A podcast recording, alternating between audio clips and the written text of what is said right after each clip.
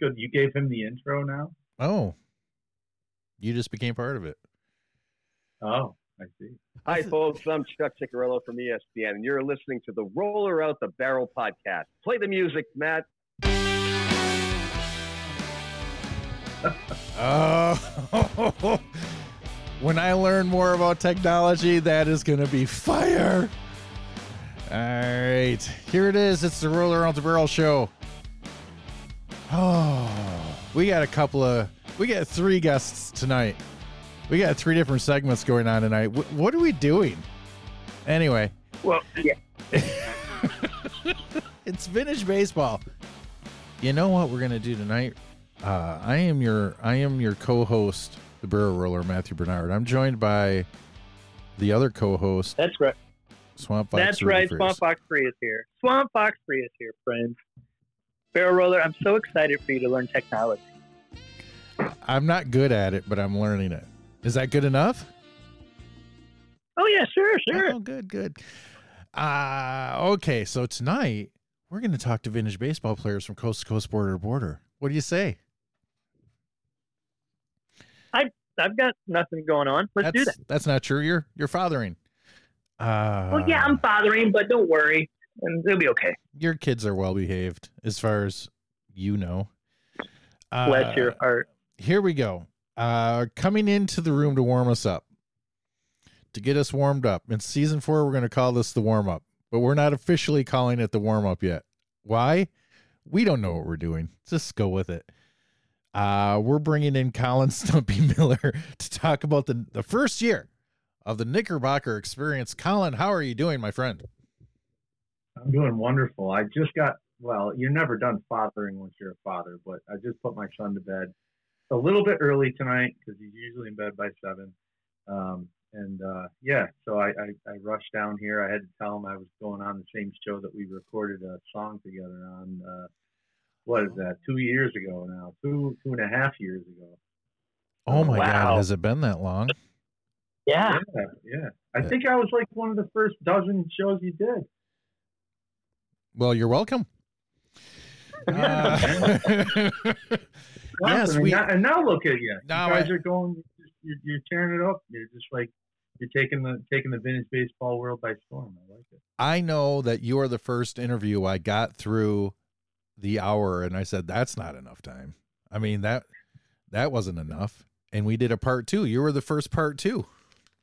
You're welcome. Yeah, You're welcome. yeah. I've made you a star. Well, Uh, and then last week, of course, you did Keith with like an hour and a half, which was like could have been two, but it was Uh, still yeah. great. Uh, yeah, Keith. Well, we know Keith. So when you have that rapport of somebody you've spent a lot of time with, I mean, and he's Yeah. such a good dude. It's hard not to just. Well, I appreciated it because I have a 45 minute commute to work, so I was able to listen to the whole thing there and back. And uh, I don't, I don't think I've ever heard you guys laugh so hard on this podcast. So I enjoyed it. I mean, Colin, his goal was to re-retire a former major league player. I mean, that's what he wanted to get out of vintage baseball. I'm sure he Yeah. worded it wrong, but to us, that was hilarious.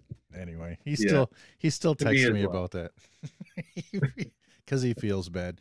Colin, first year of the Knickerbocker experience. It's the it is the first organized baseball club, if I'm not mistaken. Am I right? Well, certainly not the first, but uh, the first to really codify the rules. Um, so the Gotham Club, as I understand it, was around a little bit before the Knickerbockers, but in 1845, the Knickerbockers wrote down some rules, and uh, and then started to play by those rules uh, at the Elysian Fields in Hoboken, of course.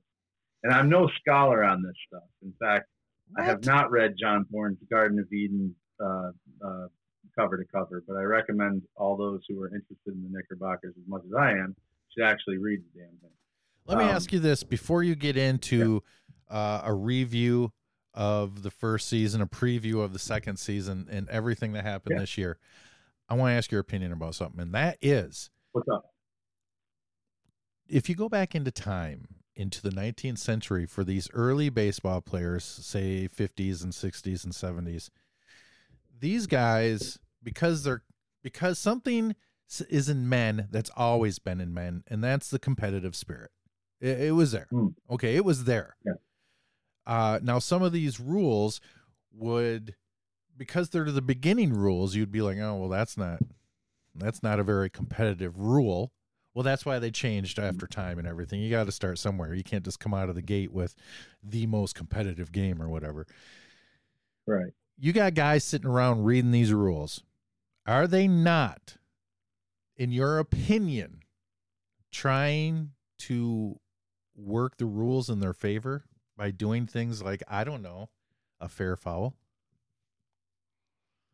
I, I would have to assume so. Uh, I had I do have a feeling that they were trying to make it um, they were trying to make it a fun game because remember uh, when Doc Adams was interviewed in 1896, he talked about struggling to find enough players to keep it going. So whatever they were doing, they were trying to make it as fun as possible, and if that meant make it more competitive, uh, then so be it. Um, but you know they were competing with cricket, remember? So um, yeah, so whatever made the game more fun. If that means having the ball in play more than not, that might have been a thing. Um, I mean, certainly when people watch, you know, our we're an overhand club primarily, so when people watch my club play overhand and then we play underhand, everybody's like, "Oh, I really like that," because it's very different, you know, than than uh, what we do in you know in, in the latter years of the 19th century.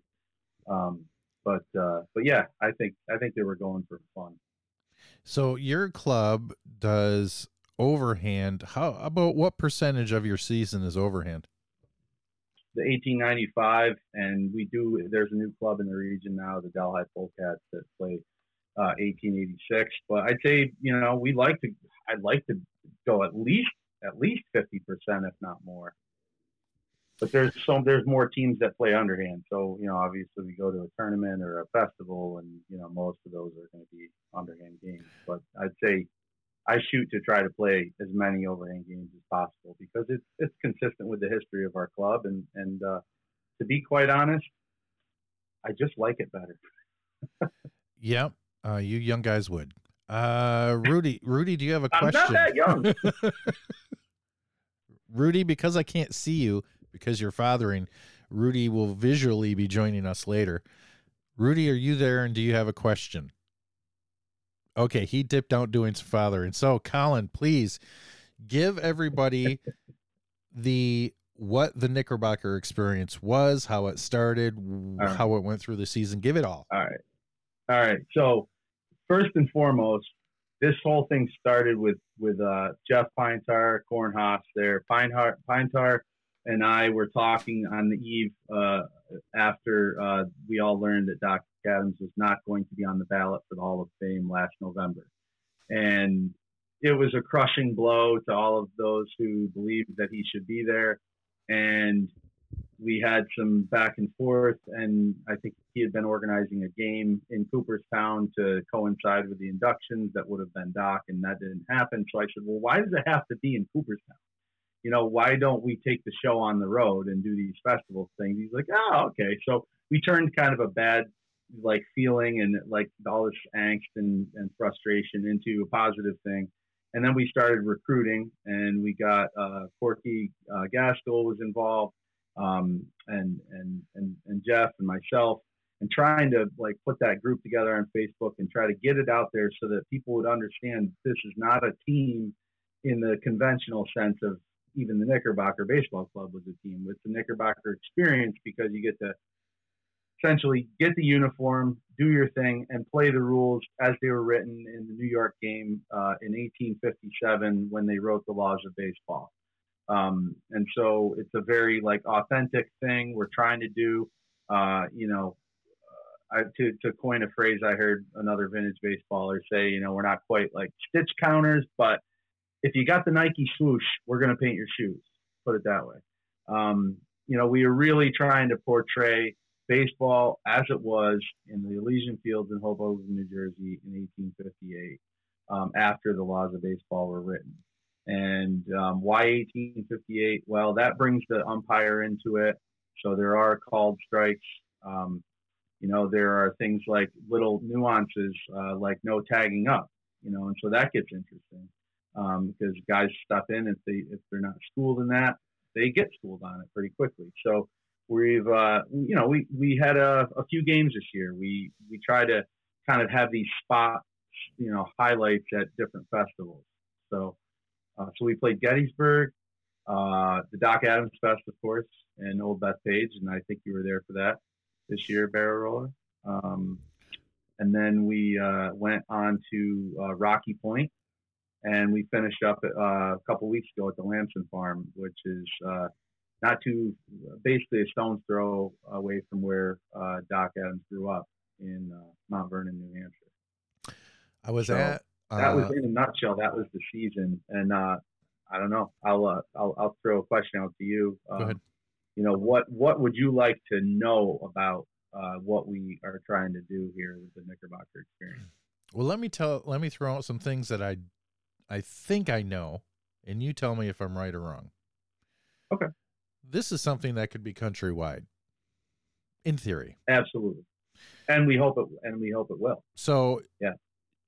uh, our new list, our new listeners from Arizona and California would be interested to know that you can buy this uniform. It's uh, you got to buy the right components to the uniform, uh, Yeah. and you could play a game anywhere. You could join a game anywhere as long as you have enough guys that are official members of the experience and i believe membership only requires that you have the official authentic uniform is that correct That's true. Yeah, yeah. You get the costume and you're in. I is- mean, it's it's not it's not cheap, but it's authentic. You know, we have, we use um, uh, of course Paula Weaver, um, KMP Weavers uh, in Connecticut, um, who you know she's she's one of a kind. I mean, she did all the costuming for a League of Their Own. She's done Civil War reenactments, football costuming. You know it.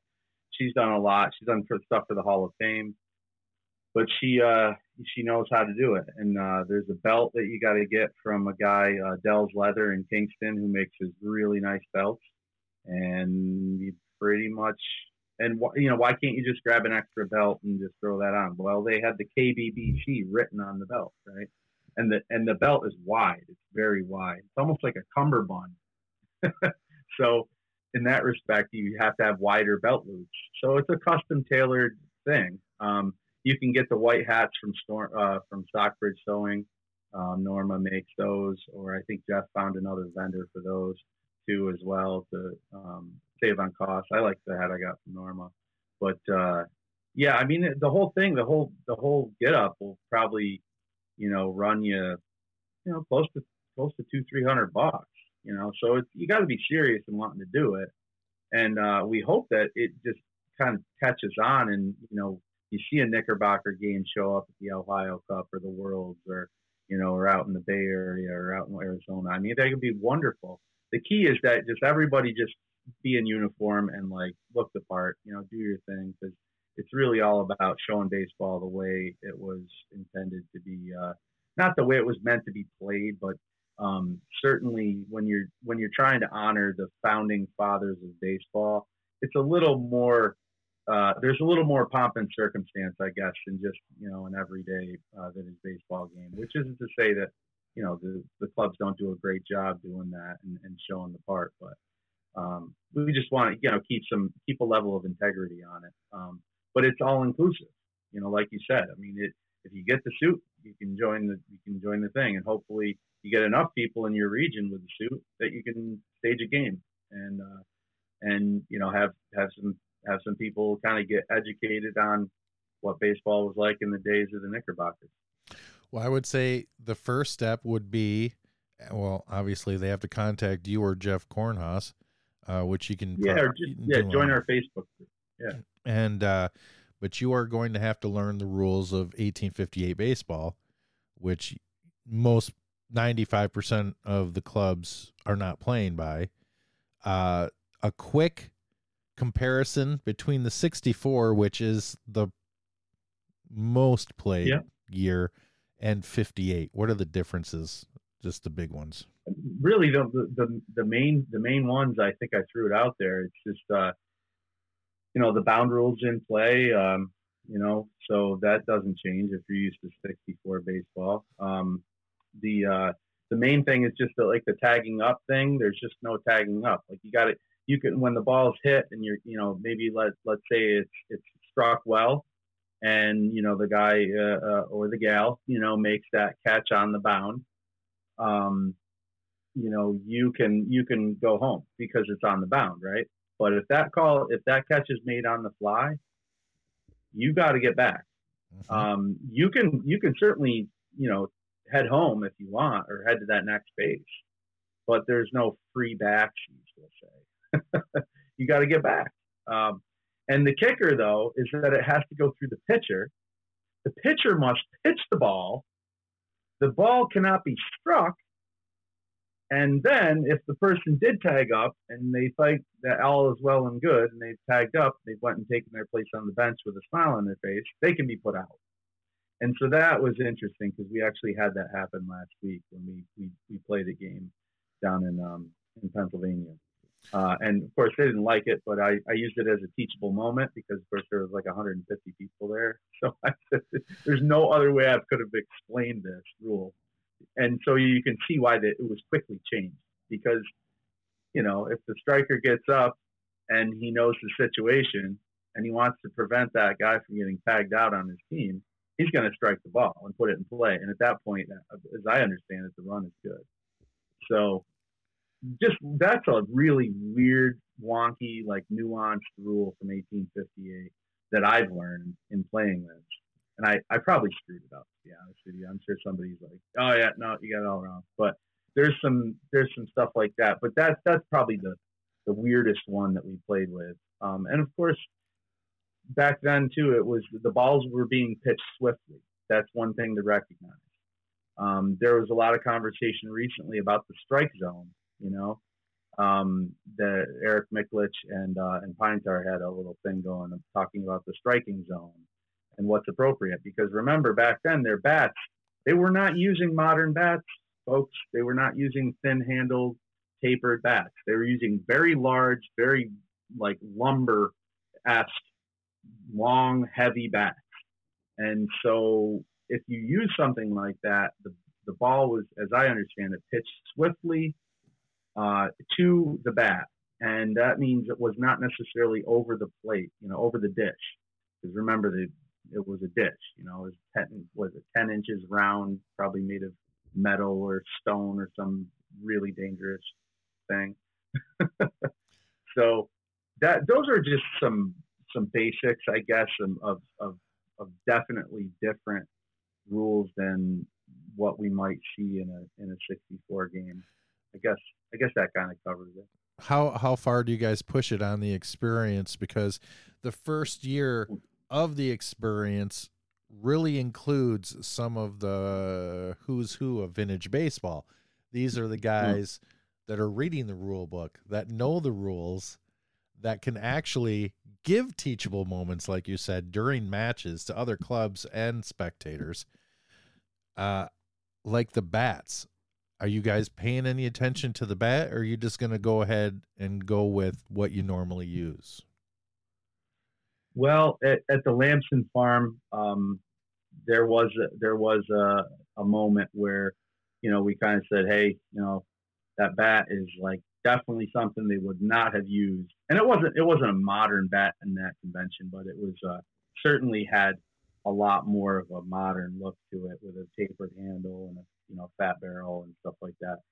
You know, and and you know the guy was like, well, you know, I got it at Gettysburg. And he's like, well, that doesn't make it an authentic, you know, 19th century bat either. You know, I I said I said to him, you know how you know fish I like to fish a lot. You know, fishing lures are designed to catch fish so the bat was probably the bat was probably made to you know made to catch your eye and, and you got it and it was and it was a fine bat but it just didn't have its place in 1858 baseball and and so I try to use you know whenever we played it this year you know with my club we we just did a little like a two inning thing of 58 ball you know I threw all those the newer kind of bats that you would see in the 1890s I put all those to side now and we used like one or two that we had in our in our repertoire. But yeah, I mean, pine tar is really the only one I see that comes with 50, you know 50 different bats to a to a game and in a you know in a little rollable cart. but uh, so not we, we we fully appreciate not everybody's going to go there,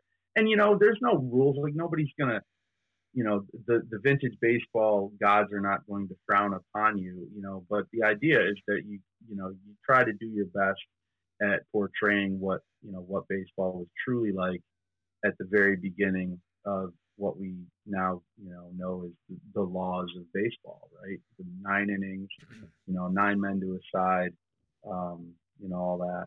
Um, so, uh, you know, that's that's kind of, in a sense, I, I guess, it, it it was a it was conceived, uh, you know, by uh, Pine Tar to do something like that in Cooperstown, and it just kind of like evolved into this you know, maybe like a signature game at one of these festivals. And, you know, with the format at Gettysburg this year, the Knickerbockers played, they played all the same amount of games that all the other teams did, which kind of burned some of us out because, of course, we had our own team. Sure. So you got to remember this, this is not a, a, a, it's not a team. It's an experience. There's no captain. Like I, you know, I'm not, Jeff's not, we're, you know, we're not captains. This is not like that. It's just pretty much to show up and play it the way it was played. But And uh, but is there nobody that takes the reins at least during the game? Like, how are you guys Yeah. with, with no captain deciding lineups and any of that? I mean, I could see how Yeah. you get get through most of it. Yeah, yeah. No, I guess I guess in that respect, uh, you could probably say, you know, if there was there's a charter member or I don't know. I don't even know. I mean, this is a thing. Like, this is no, we we didn't like write this down. Like, we didn't write the laws of the Knickerbocker experience. So you know, but but but there are guys out west, out in the Midwest that have the uni. Um, I know Jim Willis bought one. Um, you know, I know there's a few other guys out there that have got it. Hey, there he is. What's up, Rudy? Hey, Um, but uh, yeah, I, I think you know it, it really just uh, you know Corky has one. There's a few other uh, folks out out your way that have them. Um, obviously, Kid does. You know, your your younger brother has one. Um, so uh, yeah, I mean it's it's funny because like I mean if I came to a fest in like Ohio and I happen to be the only one, ever, you know, would people look to me to like lead the team? I don't maybe, but I mean the idea there's the spirit of like you know maybe having a handful of folks that that convene around it around the idea maybe in a certain area and you know and take it take it from there i guess you know and maybe try to set up a game somewhere Uh, where do you uh, where did the Knickerbockers originally play in Manhattan? Uh, I think they played in um, well a few different places. There's the the first photograph of an organized baseball game. Now, granted, there was a lot of illustrations before that, but the real first like you know box you know camera photograph where everybody's sort of scowling because it takes too long and they can't smile that long. Um, that was in 1859, and they were playing the Brooklyn Excelsiors. I actually have the magnet right here. Uh, uh, he Yep, I'm looking at the it. picture on the uh, baseball reference uh, page. Yeah, Yes, the same picture Yeah. with the umpire uh, right in the middle there. exactly. Yeah, and, and Doc Adams. I don't know. It's kind of kind of grainy, but Doc Doc Adams is right here. So he's the guy who kind of looks like uh, somebody you'd see in Mad Max. Got a tuft of hair on top and a big. So you're saying that Doc Adams is fourth from the left. correct? Okay. Uh, so anybody, it's the 1959 Knickerbocker Baseball Club against the Excelsior Baseball Club. Uh, you can find that picture probably in a, a ton of places, but fourth from the left is Doc Adams because it's not it's not uh, listed that way on uh, on this. Uh, Yeah. And, and it's in the Hall of Fame too. I'm, I'm, I'm surprised. Uh, that's where that image is. uh, yeah, was- we, we actually staged that photograph at Gettysburg. We're waiting to get like a, a copy of it. But we, Oh, nice. Staged it and we put we put Big Bat Tom Vasolowicz in the uh, middle of it, um, as with the top hat. So um, so it, yeah, it, it's been fun. We've we've had a good time. I think uh, our opponents have been. I can't remember all the guys that we played in Gettysburg, but uh, you know, Doc Adams, we played the Atlantics, which are another original New York club, um, the Brooklyn Atlantics or the Atlantic Baseball Club, and um, and we played uh, uh, at Rocky Point. We played the Providence Grays, and then at Doc Adams, we had the Dirigo uh, Baseball Club from Maine come down, and those guys are great. And we had we just had a lot of fun. The only one I missed was the was the one at Doc at the Doc Adams Fest. So I didn't see the experience at Doc Adams. I must have played on the smaller second field, because uh, I did not experience the experience, and that would have been an experience. Damn. Nice. Well done. but I don't know. I left there with my my heart full of vintage baseball. I've never I've never left a place where I've felt more satisfied than when I left Old Bethpage. So yeah, I appreciated the play by play that you were doing there at one point and uh, certainly appreciated the the uh, the snap uh, capture of the karaoke at uh, Big Bass Party. you had me cracking up over that, man. If anybody wants to go back and look through Barrel Rollers post, oh my God, it's hysterical. that was, uh, you know, it was a little different atmosphere than I'm used to with uh, a majority of the vintage baseball clubs. Now, some of them do have that that uh, party kind of leave uh, play it as hard as you can on the field and then play it as hard as you can in somebody's backyard, you know, leaving you know, just everything, yeah. everything I met, everybody I met out there, everything they did was a hundred percent. I mean, there was, it, it didn't matter what it was. It was, we're giving it all. This drink in my hand, I'm giving it everything I got. And this at bat right here, I'm, I am trying to get on base, damn it and uh, it was uh, great. And then you got to the karaoke, and they just went 110. percent They did, they did. They they gave it everything they had. It was amazing. I was gonna sing a song, and I'm like, oh no, I can't. No, no, this is way above what I am willing or capable of doing. I'm just going to sit here. Uh, yeah. But I think my wife had, said, "Oh my god!" Like every seven seconds while we were in that backyard, like, "Oh my god! Oh my god! Oh yeah. my god!"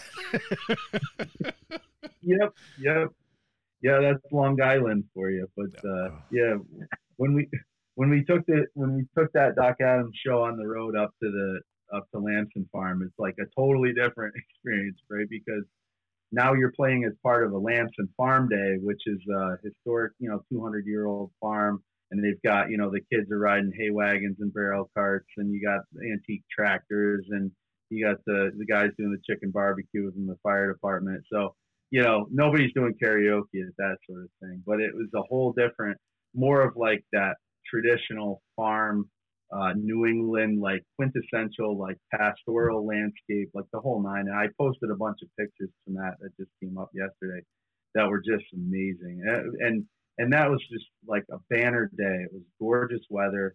Um, the, the, leaves were just starting to turn. And, um, you know, and that was the fifth year that we've done the, what, what has become the Doc Adams Birthplace Classic.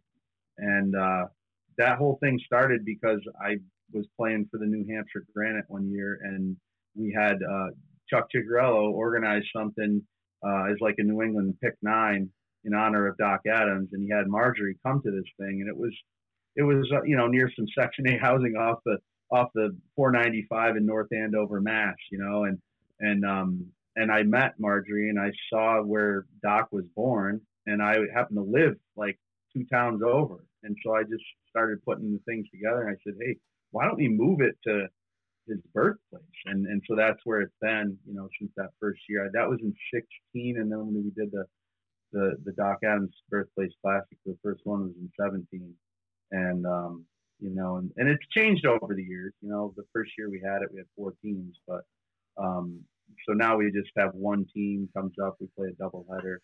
Um, but yeah, it was it was a beautiful day, and uh, you know, and and and hopefully it'll continue. You know, um, Doc, I think will will still have a shot on the ballot, hopefully again someday.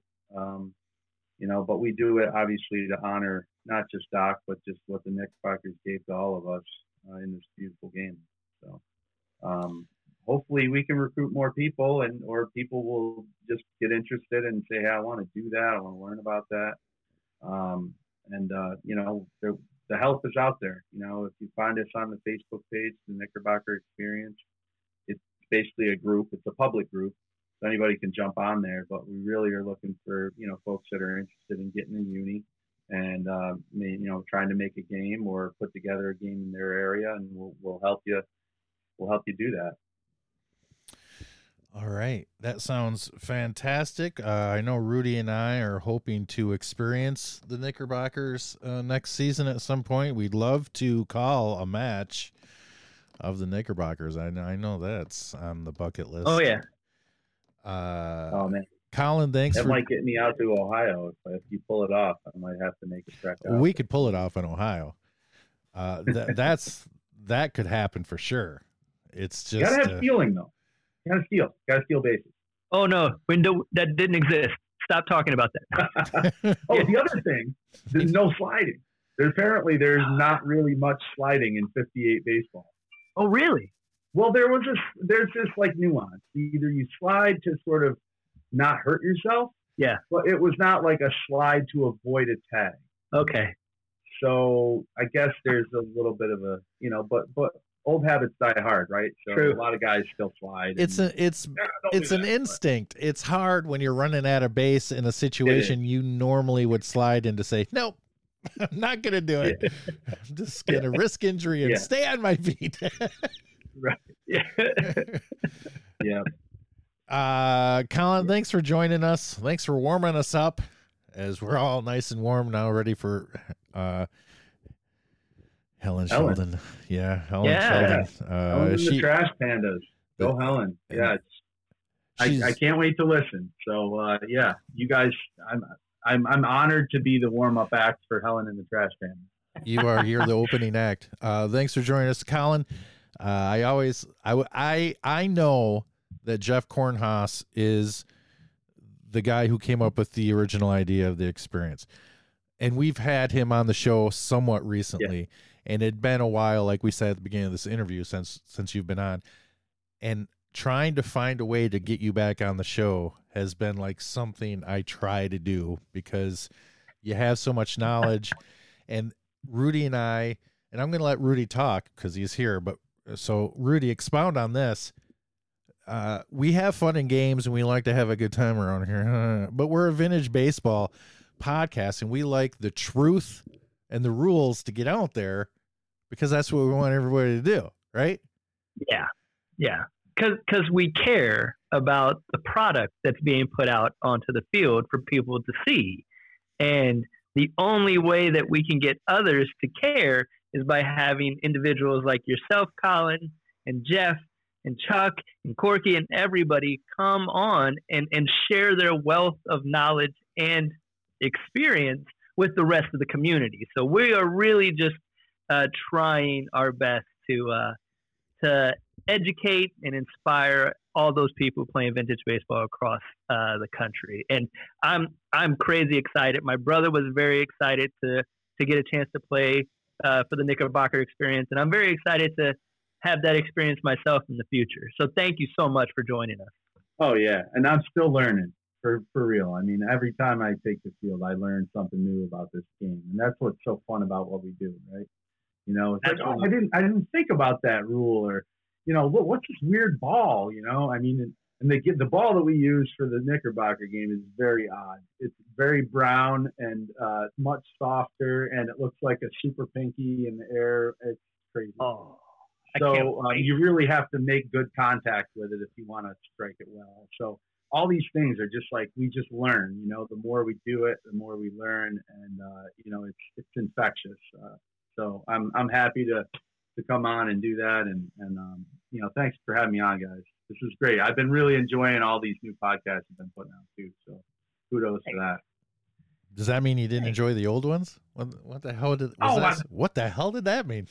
I go back in the I go back in the archives. I, are we? I could say that we're probably in Barrel Roller 2.0, or are we in 3.0? No, we are. I I know what you're Yeah. saying. So, Uh, all right. So you know what I mean. Like I can go back in the archive. I know exactly what you mean. alimony or whatever, Yeah. but like these recent ones that you guys had, you're just yucking it up. You're, it's just hysterical. And like I said, I, I really enjoy uh, Thanks. listening to it on my morning commute. So All right. Thanks If we get if we guys get do. too silly and we start losing track of the of the the mission statement, you'll let us know, right? Keep us in line.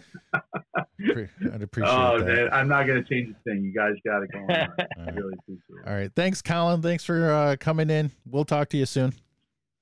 All right. See you guys. See ya. And now we'll be waiting for the entrance of Helen. Have we heard from her yet? She's knocking at the door right now. Oh, yeah.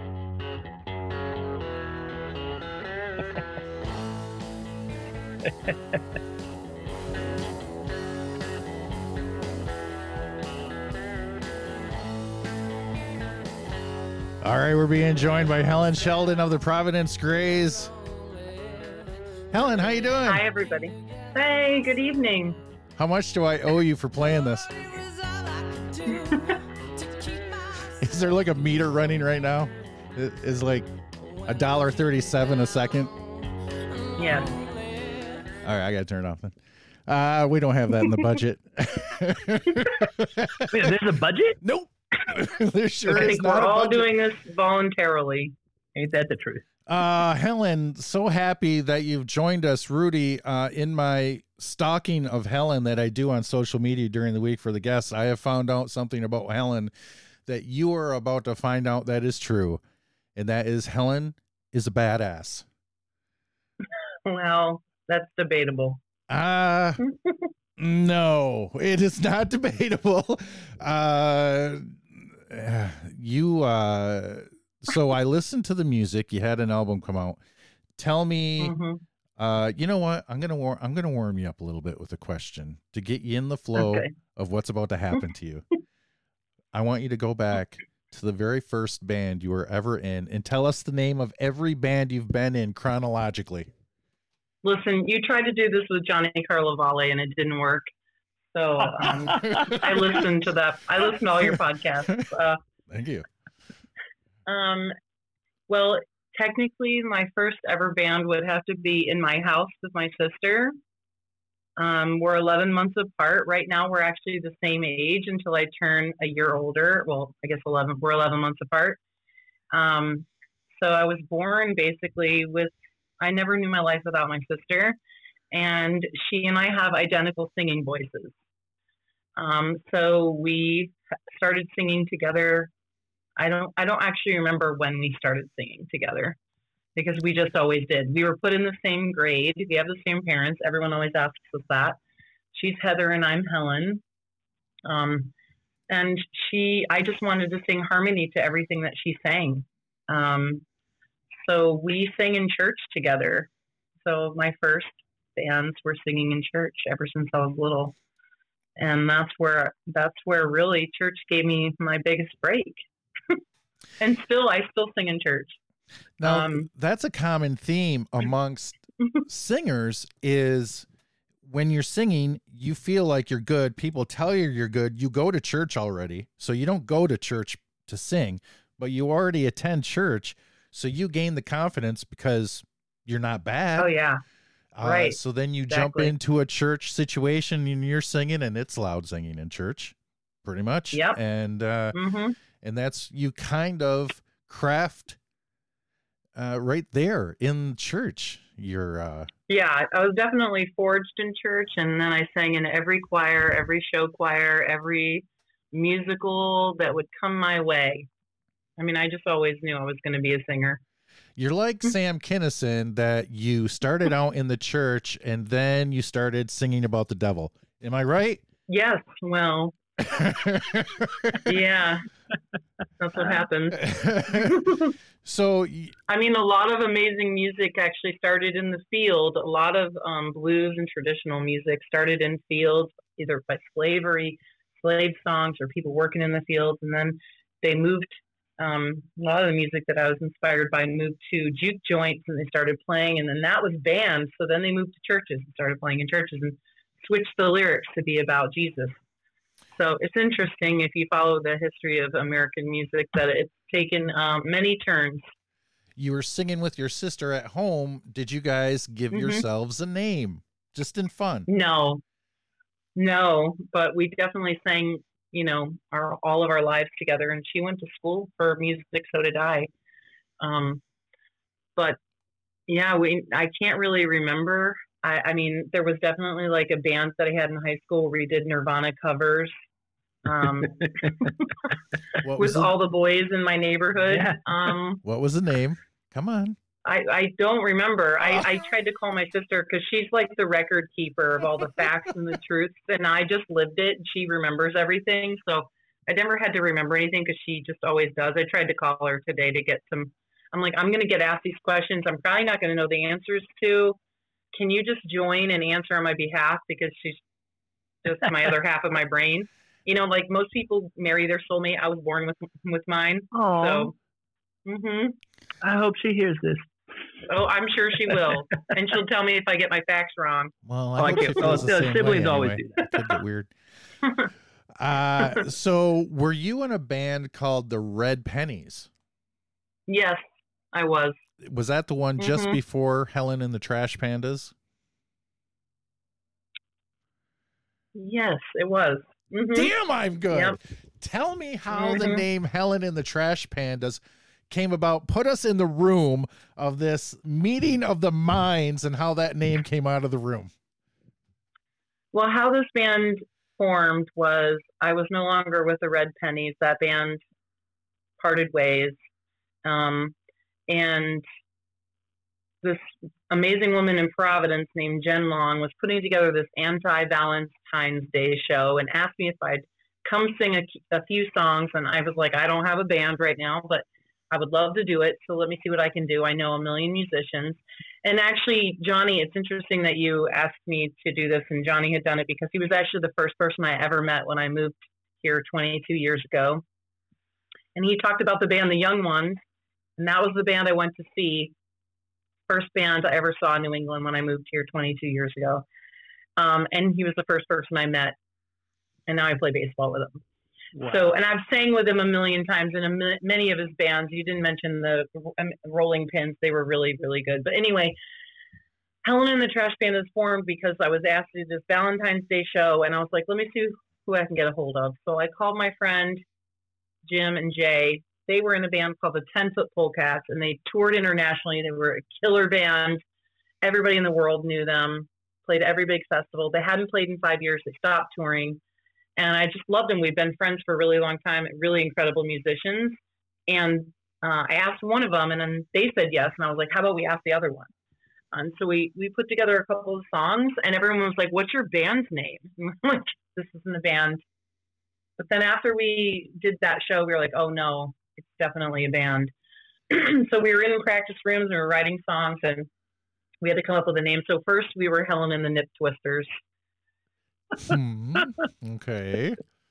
I mean, it's pretty obvious why, but um, but it was kind of like a pun because I was I've known for like I don't really drink that much, but anyway, I I kept this nip in my tambourine box, which is an old vintage Jamaica box, and I just carry it around with me just in case I have a sore throat when I have to sing, and I would just never get drink, and it would just stay in the box, and so they're little nips, so it's kind of like a nod to this nip that I never drank, and they're like, well, most people would have drank it by now. Anyway, so we were going to name it that, and obviously the double entendre, right, with a, a girl in the band. I have no idea Um, what you're talking about. So when we we turned in that name, we were told it was not acceptable to a a a, a, fest, a place we were performing. They said it had a racial slur in it, actually, not even about the. And they were right. I didn't know what one of them was. It's you know, you learn lessons when you come up with names. Sure. and there was a part of that sentence has a slur in it that I wasn't aware of that happened in the 40s.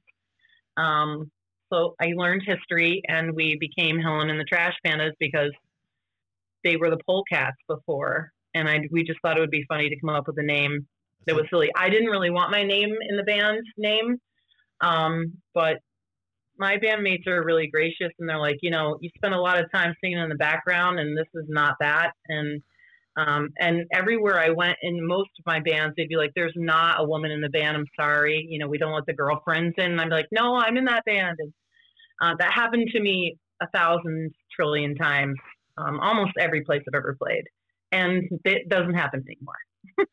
Wow. of course, there's my name is in it. So You deserve to have your name uh, in it. Mhm. That's for sure. Uh, that's what they say. uh, do you ever run across because you're booking gigs all the time, so you're out there gigging, Mhm. and uh, Johnny's still out there gigging. Do you ever run across Johnny like being on the same docket for the night somewhere? Do you ever book Oh, gigs we book. together? Yeah, we book. We book shows together. hmm We have always actually for many years Do you ever, many different bands I've had. Do you ever just Mhm. kind of off the stage ever just do a jam session just with Johnny? I haven't just with Johnny, but he usually he sends me songs or ideas that he wants to do. Um, if he wants me to sing with his band, um, we did a show earlier this year where he was like, "Oh, you know, I wrote this song. What do you think? Will you come up with something?" And he'll send it to me, and I'll write the lyrics and I'll write the whatever notes I want to sing, and then we'll never literally ever do it together. And I'll just show up and step on stage, and it's as if I had always sang it with him.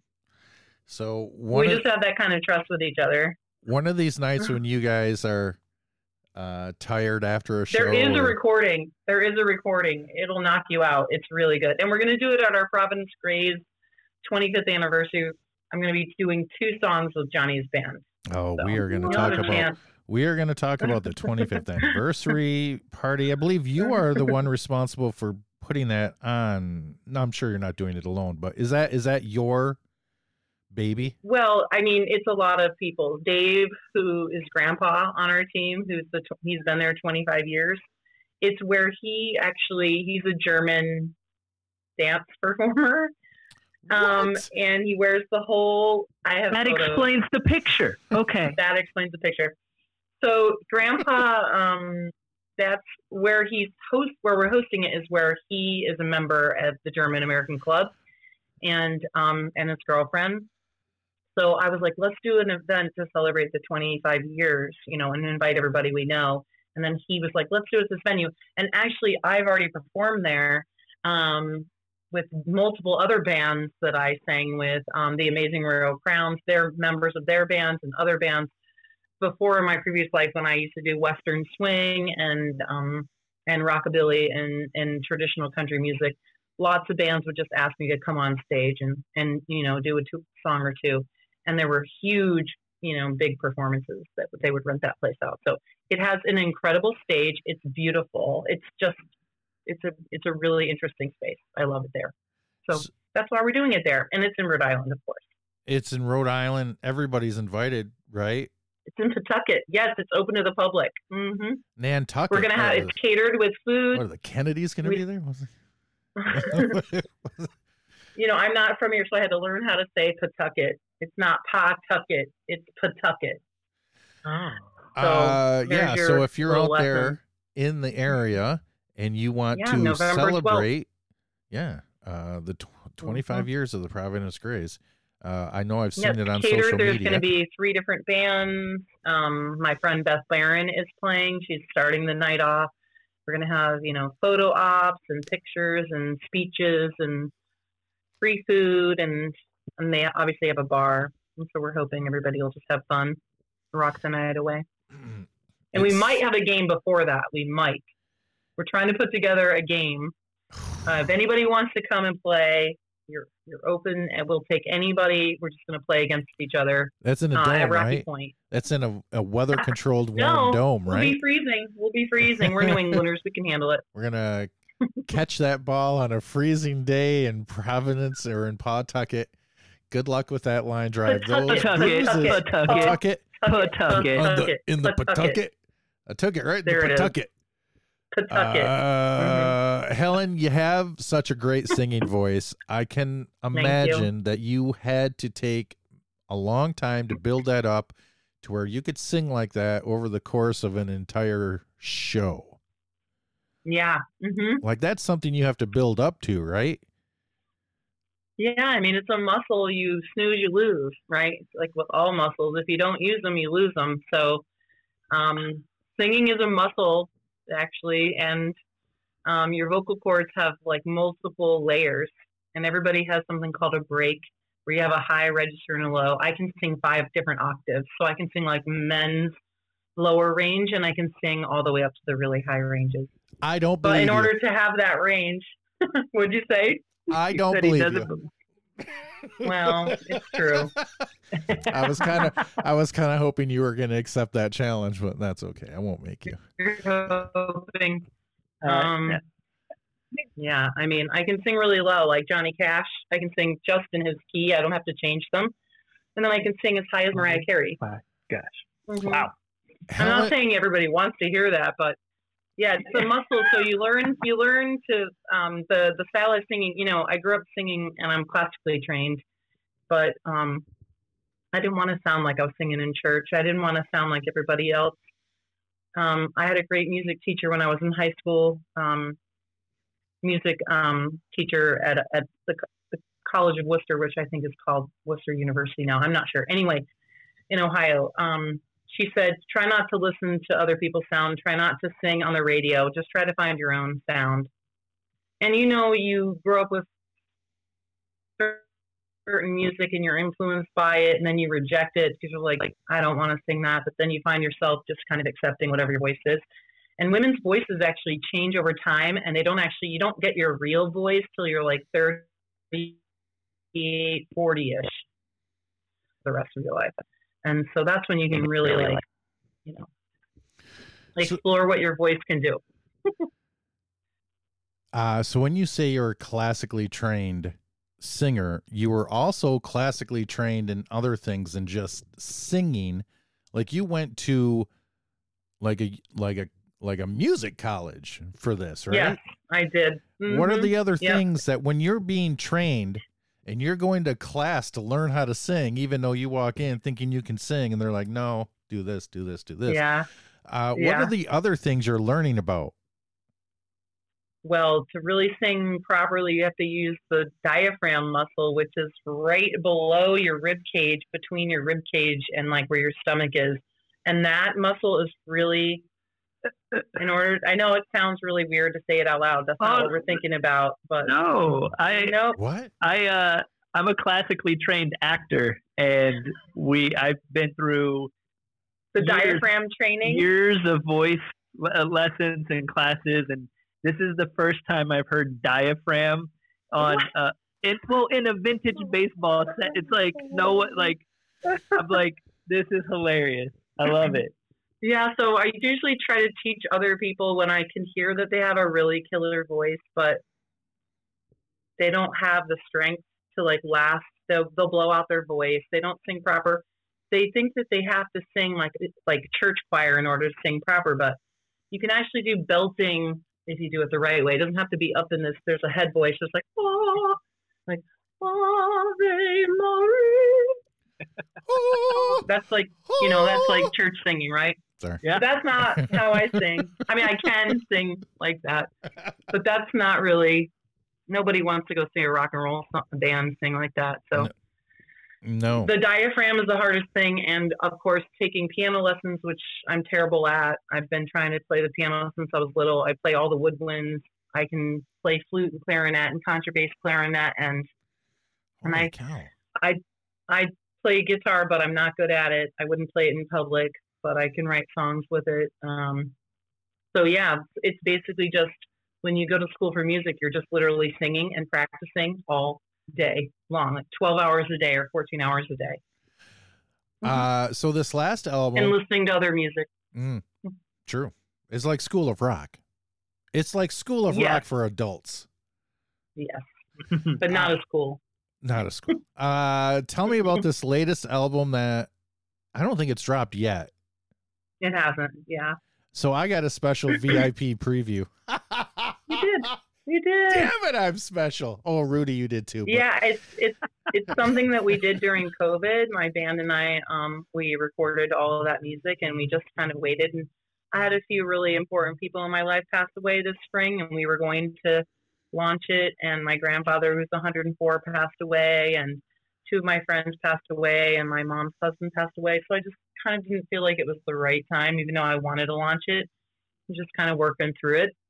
Um, so this recording is really special to me because it's the first time it's the music that I'm singing for myself. It's not for anybody else. It's not other people's vision. It's it's um, it's really a representation of, of you know myself. And I have that um, vulnerability that I have with that band is I can I trust them, and I can show parts of myself through my singing that I couldn't do with other people. It takes me a really long time to trust people, um, and that's harder for me musically even. you it's know why very vulnerable. because it's hard to trust people because people are the worst. And that's my life Well, lesson for everybody out there to listen to. Uh, Helen, what is the name of the album? Oh, I always have to look it up. I knew you were going to a ask great me name. this. Oh, that's not the name. Yeah, I'm. I Please tell me um, it's a na- it's a line from a lyric that we wrote too, and I I always have to look it up because I always get it wrong. So, um, you can ask me more questions until I figure Oh, that out. I'll ask. Uh, Uh, what's your favorite track on the album? Oh gosh. Okay. Well, that. Okay. Here's the name of the album: "More Than I Care to Confess." Mhm, mhm. Um, it's a lyric from one of the songs that we wrote. Um, I move around what is sort of like my favorite song. Um, I really love I Want Out, which was actually a song that the Ten Foot Polecats wrote but never recorded. And I love it because, like, nothing's worse than people sticking around something that they shouldn't. You know what I mean? Like, I, we have a saying, like, pack your shit and get, you know, like, just, like, figure it out. Just staying is horrible. So that song, you Because know, people are the worst. um, yeah, just why stick around someplace that you don't want to be or no one wants you? Like, just there's people that do want you. Just get out. Um, I I'm really partial to called Collect because I wrote that for my dad, who passed away when I was 20. Um, he was a truck driver. I grew up on a small farm in Ohio, but I was born in Vermont by Vermont parents. And um, that song is about um, when my dad would leave. I honestly thought he was never going to come back because I was I didn't really understand. Uh-huh, uh-huh. Um, but he did, and you know, calling collect. People nowadays don't even know what that is, but it was really expensive to call. We didn't have cell phones back then, and you didn't have money for the machine. You could call collect, as you all know probably. And so my dad would call us collect, and it would say Tom Dooley, and we knew that meant it was our dad, and to not accept the charge, so we wouldn't receive the charge. But before they hang up, you have a couple of seconds of free time to talk, and so they would say it's Tom Dooley calling. Would you take the collect call? No. And then my dad would be like, pick me up in Cleveland. And then we would hang up and we would. Oh, I love that. hmm So the song is about, you know, he was like some of the lines are like, you know, he, he would take cotton from the south and bring it to the north to the mills. And he would take the he would take jam from the north, like Smuckers, Yeah. which was and bring it to the south for distribution. And he would bring corn from the fields and and even his my mom and dad one of their first dates was uh, he you know he grew up on a farm in Vermont and he would take the apples from the apple orchard and drive it to the Chelsea market in New York City and ask my mom if she wanted to go along. And that was their date. So that song's about that just about that call and collect and how he was working hard to bring us all his money but we just wanted his love. Oh, I love that. So I've listened to the entire album, and obviously I like it uh, because I started this whole you. thing with one of the songs. And I will tell you that I haven't had a lot of time to listen to it multiple times. I have listened to every track once, and I have listened to "The Devil Is Loneliness" about four times. Because, oh it's a good because I that love one has song. a really in Yeah, that one has a really interesting. So you know, when you're lonely, you you do things you wish you hadn't, right? Uh, if you weren't lonely and you weren't feeling that loneliness, you you probably would have better judgment. So one time, my band and I were playing at a show, and this other musician, that I'll leave unnamed, out of respect, um, came in and they were touring nationally, and they waltzed in with this person, and I was like, "Who in the world is that?" that was with this person. And we just all looked at each other like, oh no. Then my, my bandmate looks at me and I go, you know what that is? And this person had gone through a terrible divorce. And this person walked in with somebody new, obviously. And I said, you know what that is? That's loneliness is the devil. And he was like, that is a great song. I said it live on stage while we were singing. I just turned to him. I'm like, that's loneliness is the devil. And that's how we got the song. Mhm. Wow. Uh, Rudy and I are both going to take turns at guessing who that was. Rudy, go. Ricky Martin. No. Buster Poindexter. Bono. I wish. I wish I was playing at a show with Bono. John Cougar Mellencamp. The Coog. No. Nope. Darn it. I mean, let's be honest. You have mentioned almost every genre under the sun. and it's so like we could be doing this all evening. we could. And you didn't mention that I was in a ska band for a really long time. What? hmm Okay, let's. Uh, uh, was this during the the ska band and craze of the '90s, or It was, was it was the third wave. Uh huh. Um, the band was called Guns of Navarone. Uh, we played. We were from Boston, and um, one of my best nights ever playing there was we opened for Toots and the Maytals. All right. Man. Yeah, we played and we we sold out shows like Big D and the Kids Table to Paradise. It was a really it was, like we had a four piece horn section. Wow. It yeah, it was really interesting. It got me into interesting places to sing with lots of other really interesting bands would ask me to sing on their records or record harmonies. Um, yeah, it brought me into a whole world. It's weird because what's interesting about country music and reggae music is they're both played on the ups, Yeah. the upbeats, and um, country music actually, all of those blues and country records were pressed in Jamaica, but they were American bands, so they listened to this music, and it influxed and it merged with music, and how ska music was born in Jamaica was was due to um, the summer getting really, really hot, and and well, ska music was like really fast and. mm, mm, and then the reggae music was born from ska music when the summers were just outrageously hot and they had to slow down the rhythms. And Toots, um, Hibbert called it do the reggae. And he was a ska musician that coined that term. And then you had the Ethiopian prince that came, and then Rastafari was born, and reggae music came from that. But all the records were pressed there, and they were all influxed and We influenced by Roller, we are way out of our league. here. No. Let's just No. call it. I mean, Speak for yourself. Uh, no, I wait. Uh, no, I agree. oh, did you know all of that information there, uh, no, Mister? no, I'm no, no, no, no. We're getting an education. But I'm loving everything that's coming out of her mouth because uh, we get to offer something. We get to find these people in the vintage baseball community that, It's, that a, it's filled with a bunch of weirdos. That's all it is. But it's we're all not gonna have something weird to talk about. it's not weirdos. Yeah, it's right. it's. I'll tell you what. Do you know what Major League Baseball players can talk about? They can talk about baseball. Nobody has a life. I'm finding vintage baseball players all over this country that have the most interesting lives that we get to listen Very to, that everybody gets to listen to. I love this podcast. If I didn't do this podcast, I would be a listener. But then we all get to be obsessed about baseball, and um, and that's what brings us all together. That's the best part. That's true. and that's where we're going to go to now, except I just found a list of the 10 the 10 best ska punk bands of the 90s. How many of these do you think you could name? I'm not going to tell you the Wait, source because We just have to guess. Um, Rudy, you are not going to guess a single one. You The might get one. You might get one. the specials are on there. Um, No. the mighty mighty boss tones. Yes. Oh yeah, of course. Yeah. That was the one I thought Yeah. you'd get. Um, Oh. would we consider No Doubt a ska band? Oh gosh, probably. They don't.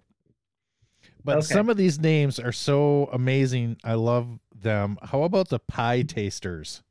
Oh, I played with them many times. See? Yep. See, see what have come on? What about the Skankin' Mhm. Pickle? I've Take a never played. I've never played with them though. We did win best punk band once, which cracked me up. Uh, we are not a punk band, but they didn't have a category for ska, so they just lumped us in, and people voted for us anyway. Hilarious. So my music knowledge, I'm I'm always willing to put myself out there and look like an idiot. So here it is. Toots My and the Maytals has to be on there, what's that? or probably like Fishbone or Bad Fishbone. Manners. Yeah. There's like Reel Big Fish. Real Oh, big yeah, fish. we played with them. Yeah, that's good.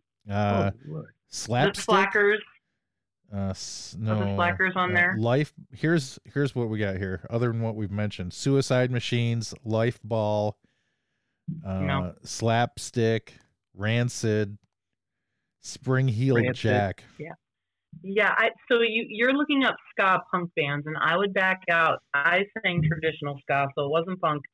So I would say if you're going to talk traditional ska music, it's like the Beat, the Madness, the Specials, um, New York Ska Orchestra from New York City, the Specials. All right, um, nobody make the fun of me. Nobody make fun of me. Aggrolites. I'm 50 You're in a years safe old, space. And I've No one's gonna make fun of you. never heard ska band. I didn't know what the hell you're talking about. Really Seriously, interesting. I've listened I'm to music my I entire life, that you. and that seems to be a whole. I don't know any of these. I've heard of the Mighty Mighty Bosstones, so I've probably It- heard uh, yeah. some songs. It gets you bouncing. It, it really kind of it's, it's like yeah. Is just it wanna is it bounce to like ska. Okay. the Stray Cats, like the Brian Setzer Orchestra? Is that in the same? No. no. No, No. that's.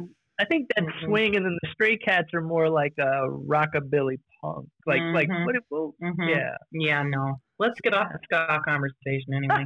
What? I'm just learning. Yeah. Well, Well, you'll you'll know that like sometimes "sky" is the punchline to a joke. it is. Like, Oh, Yeah, see, see, I'm so- not A lot even, I'm not even privy to that. Mm. Baseball, Mhm. Helen. Mhm. How did you come across Mhm. vintage baseball? Okay, so my dad was a very avid baseball player. Um, he was born in 1938. Or no, he was born in, he graduated high school in 1948. Yeah, so he was born in 1930. Um, so you can figure out what his age would be by right by now. But anyway, he was an avid baseball player. Played, coached. I played it um, growing up. Um, I found out from my sister, one of my other sisters, that when I was driving here, that you know, I always heard that that my father was drafted to play professional baseball, but I never really, I wasn't old enough really to ask enough questions. He passed away when I was 20, so.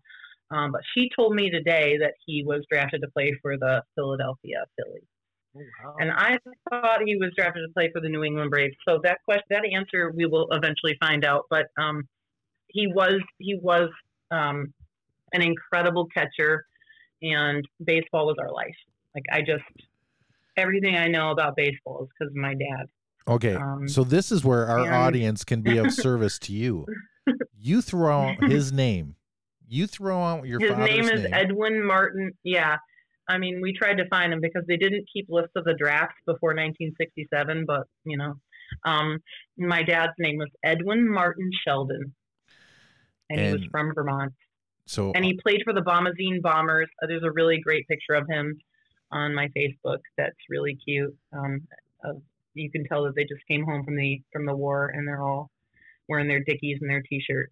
Um, and uh, anyways, I we I don't know what year that picture's from, but it's it's really old. so all yeah. you So investigators played- out there, get to work.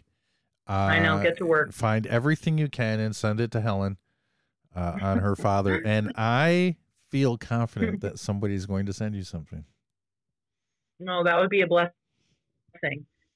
Um, my family, my dad's family moved to Vermont in 1623. Um, and never left. And when my my family passed away, a lot of my family, I wrote them a letter and I said, "Hey, I I heard you have information on my family." And they said, "Hi, I'm your second cousin. I live, live next door." And I just wrote the Vermont Historical Society. I didn't know anyone there, and they're like, "I'm actually related to you, and here's an entire novel of your whole family." So I'm hope that someone can find it about my dad, but he is the reason why I've been obsessed with baseball my whole life. And um, when I moved to when I moved to New England, I saw the Providence Grays play. Um, I moved here 22 years ago, and I knew people that played on that team um, that are no longer on the team. And I would go to the games because they were just you know so fun to watch. And um, when I when I started to want to play for the teams, I was told, which was not true, but but I was told that they didn't want women to play on the teams. Um, but eight years ago, there was some team. The the Boston Bean Eaters were short some players, so they said, you know, we know this girl that wants to play, and that's the rest is history. I showed up at the game. They put me in.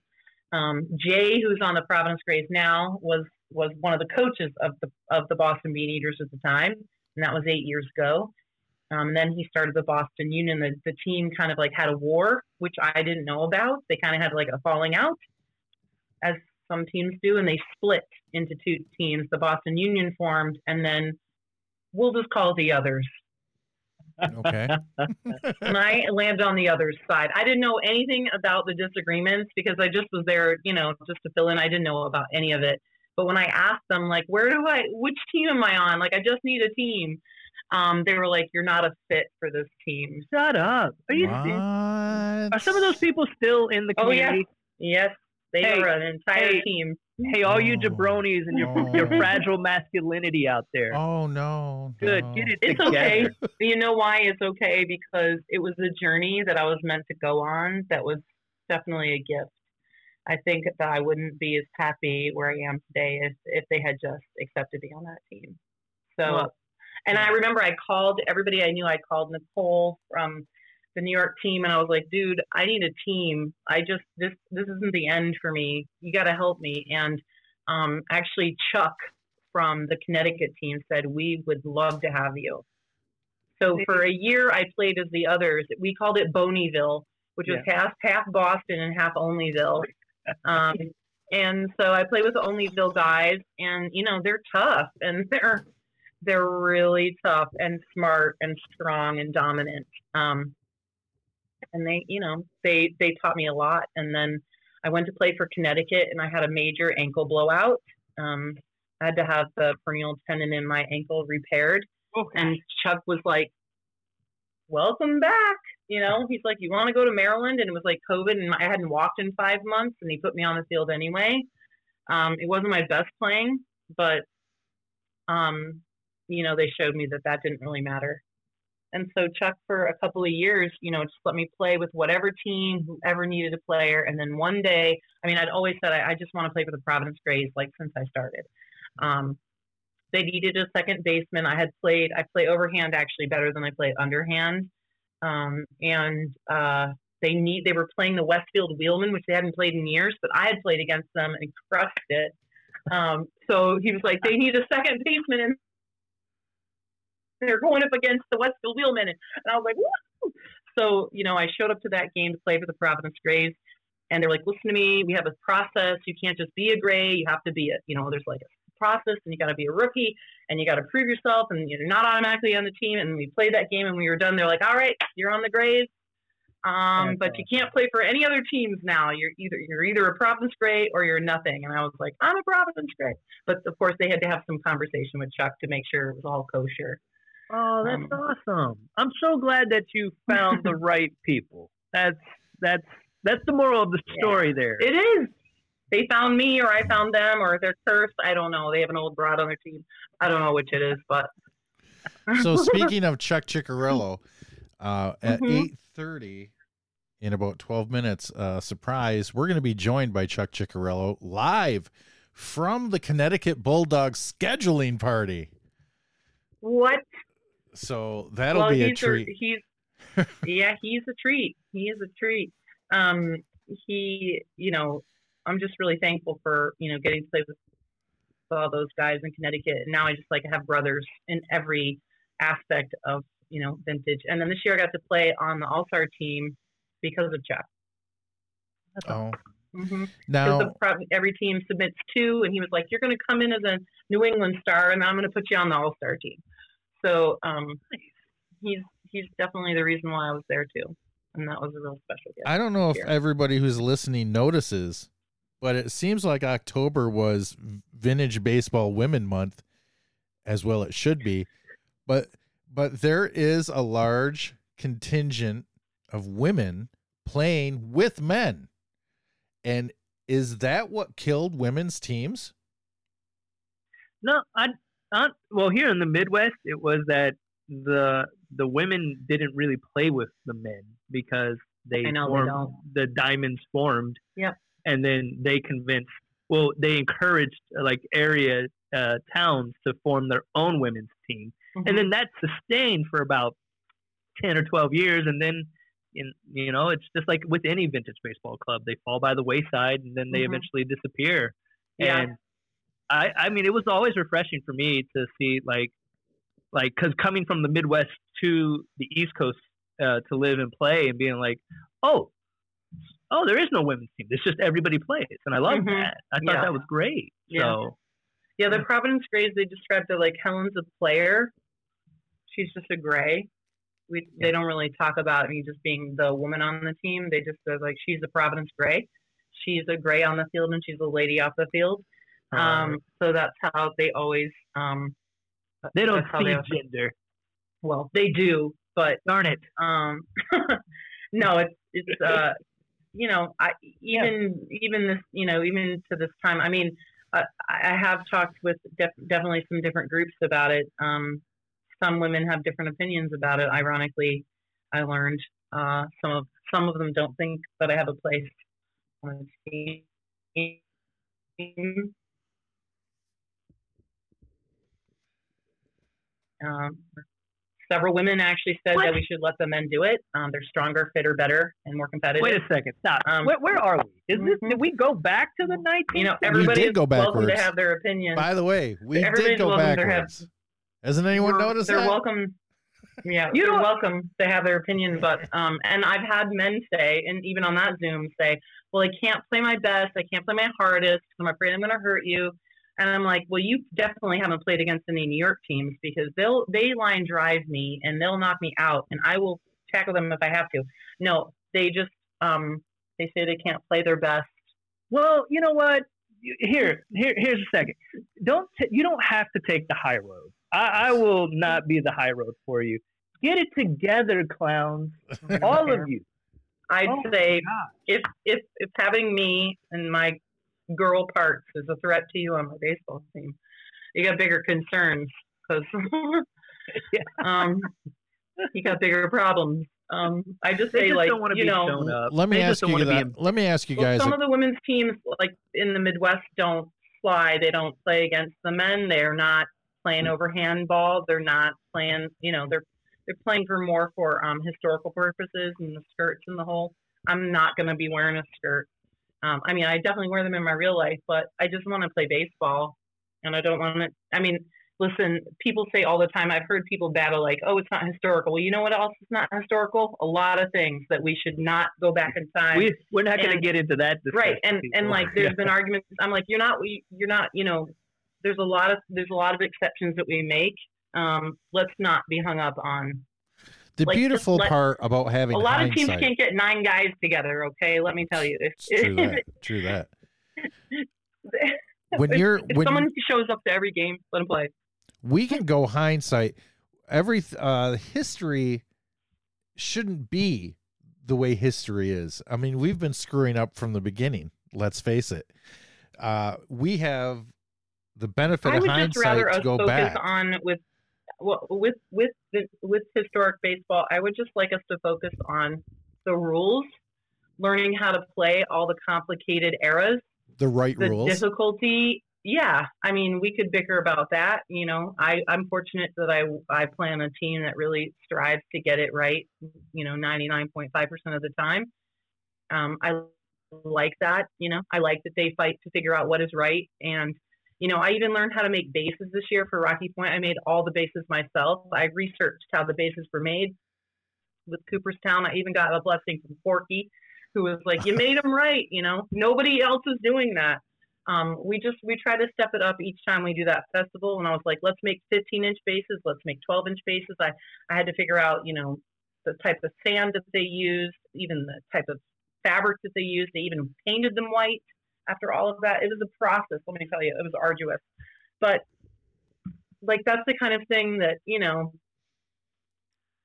I'm interested in the, the rules. I, I play 1864, 1865, 1870, 1875, 1878, and 1884. I play six eras, six different years of baseball. I can guarantee you not everybody can say that they can know the rules and can play. I'm not saying I always get them right, but I know them enough to play them. And um, I think that's more interesting than worrying about like, who cares? Like, the rest of it. Let's just focus on that and like playing with different baseballs. We were playing with different baseballs this year that different people were making to mimic and mock similar eras, and they were crazy playing with them. Some of them were like, we can't even see it. It's like dusk. We can't see the ball. Um, and then you're like, now I know why they changed that rule. You know, like the bounce catch rule. I'm like, dude, I would have been on second or third by now, but no, he's damn it. You know, every time someone's like, ah, and you're like, that's why they changed the rule you know. So that's kind of like the fun part when you're teaching other people. They're like why are you playing? It's crazy. No gloves. People ask me that constantly like how do you play with no gloves? But you just learn. You just relearn. Ideally you just have learn to learn with a lot of you get a lot of bruises yeah and those speaking, bruises Speaking of bruises, there's they're Yeah. yours to keep yeah, have have you ever been injured on the ball field and it uh, and you'd have to like perform injured? yes oh yes this sounds horrible. for sure What was that like? uh it, well mm, i got hit straight like a line drive Oh. right to the throat it ripped through my hands it was like a line drive like this and it was ripped right through my hands it hit my throat it was connecticut i don't remember who we were playing but i just remember the guy line drives me. And for like a i was like i don't know if i'm going to be all right.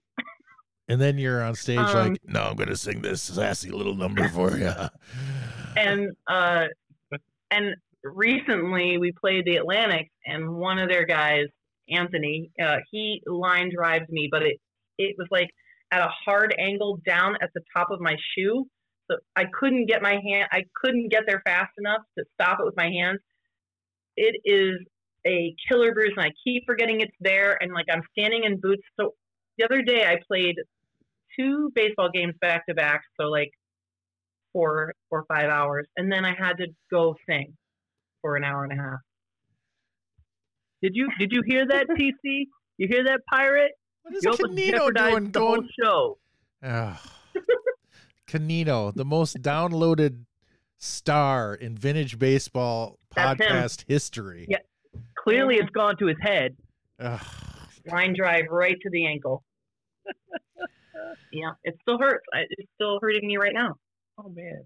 So, so Rudy, we started out this this interview with me telling you that you're about to find out that Helen is a badass, and I think I've been proven correct. I mean, I had the, I had an inkling of an idea, considering having watched the Providence Grays in the past and being like, "Oh goodness, these guys are a little intense." And oh, we're um, intense. yeah. Mhm. I got that I got that notion many, many, many years ago, and I was like, "Oh my goodness!" So yeah, I got the the legend is is accurate. Weren't you umpiring in Gettysburg when that dude like put the ball on the top of the Oh yeah, and, and he was like so bullshit and then I stepped off because everybody was like, You're out and, And then then- everybody's yelling, You're safe Yeah. and then they did it again for a second time and I go, Boo, you did it again. I'm not leaving this bag and the second baseman on his team was like, Why is she still sitting there? And I'm like, Oh. Listen, I I only listen to Brian Travers, okay? Yeah. One voice. If he says stay, I'm like a dog. I am Yeah. staying right where I am until they all figure that out. And then I- I'll yeah. step off if I'm out. I took that opportunity just to have a little fun because all of the Grays were like, "Stay on the bag," and I they was like, "Well, I need." screaming. I know. I was like, "I need Brian to ask me before I'm going to say what happened." and then it was it was it escalated for Oh, sure. it escalated. They were going to take me out. That, se- I, what team were we playing? That second baseman had it out for me. was that He was, it wasn't Lewis, was Lewis? It wasn't Lewis, was it? I think it was. I think it was Lewis. I think it was. He was so mad. He was like barking at me and screaming. And then we have this guy named New Dave who's like, listen, he is a fire pistol. He blasts. I mean, he will taunt you. He will steal every base. He will lightning bolt. It would be everybody else would be on first. He's going to be on third and possibly stealing home. He steals home. He's wild. He's absolutely incredible. He will. He you put him in center. He's going to play. He's going to be left and right at the same time. He's going to play all three fields. He'll even play second. One time he recently he came running in, and I'm like standing there with the ball, like throwing me the ball. He was like, nope. He just ran to second and beat the runner rather than throwing to me. but anyway, he heard that guy barking at me, and he will come any fight. He's ready to go, like intense. And he swooped in, and they were at it. They were at each other. I was like, "We're good, we're good." You know, it's I I don't make the calls. If they say I'm safe, I'm stay on the base. Well, the problem was is that you ripped the ball uh, too hard. You made the you made the play uh, too close by just hitting the ball so solid. So that's kind of your did, fault. I did, So- I did. hmm That's my favorite is when they call him in, Yeah, and then Brian's like, I like it. Classic. For all you teams that had an issue playing baseball with Helen, and you just heard her yell about baseball for the last five minutes, you fools! oh. Well, they wish they had me on their team now when they see all the marketing stuff that I do for the Grays. I got us a sponsorship from Narragansett, all kind of places. I, I can, I, I, you know, the fun thing about playing vintage baseball is you can use your other superpowers to help. well, when you have a vintage baseball team, you shouldn't be recruiting to win the World Series. You should be recruiting passion. And that's going to take Yeah, I you mean, a long the- way. For me, baseball saved me. I was, you know, when you're, I'm a single mom and I was just tired of being lonely. And the easiest fix for that's baseball. Mm-hmm. So whether that's watching baseball or playing it, uh, you know, I'm obsessed with watching baseball, everything baseball. And so for me, it just filled up my weekends and my summers with something really healthy. You could do a lot more with sadness and loneliness than play baseball. Great. And so for me, I just knew I had my summer planned.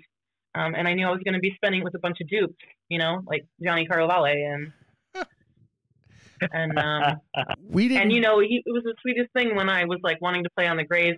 He's like, you know, Helen, this is like my safe zone. You know, I know I've known you from the music world, but like this is my safe zone. I'm like, I know, but let me in the zone. I love Um, it. So how much yeah, they're my brothers now. Now, like when I started dating um, my boyfriend, they're like, all right, when's he come to the game? We're gonna meet him. It's like meeting that. Like, why isn't he here yet? Like, Ooh. where is he? Like now they're like, okay, we're stealing your boyfriend, and that's all now. Oh, So, you got yeah, a you got a to with, boyfriend like, that can play 19 boys. baseball. You got a boyfriend that he can play can't baseball. play baseball, but he looks like he can. Oh, oh, one of those.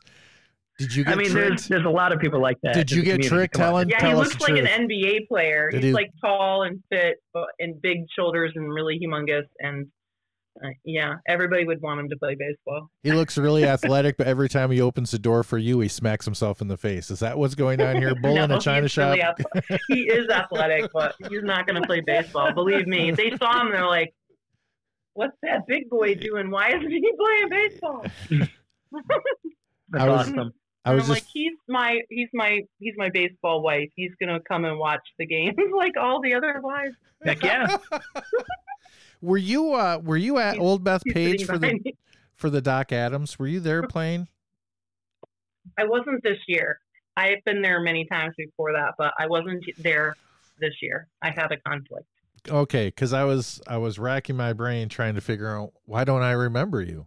Because I Yeah. called like a couple of the Grays it's games. my favorite place to play because I, you know, I just love the New York teams. I love them so much. We're so close.